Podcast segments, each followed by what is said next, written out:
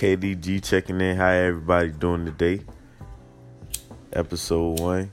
I'm in the mood, so I'm gonna talk about school.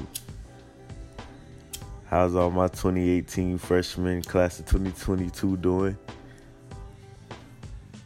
I want to just tell everybody, you know, it's school time. It's like uh, basketball season. Right now, we're in conditioning, and a lot of people, a lot of people can't take the conditioning, so they never get to play in the playoffs.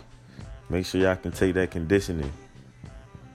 If there's homework, start doing the homework now. Don't wait. Don't get too caught up in the alphas, the sigmas, the deltas, or the parties, or the little events. Don't do it.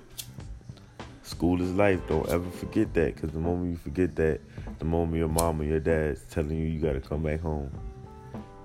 You know, get involved on campus. Build your resume first. Because the earlier you build your resume, the easier it'll be for you.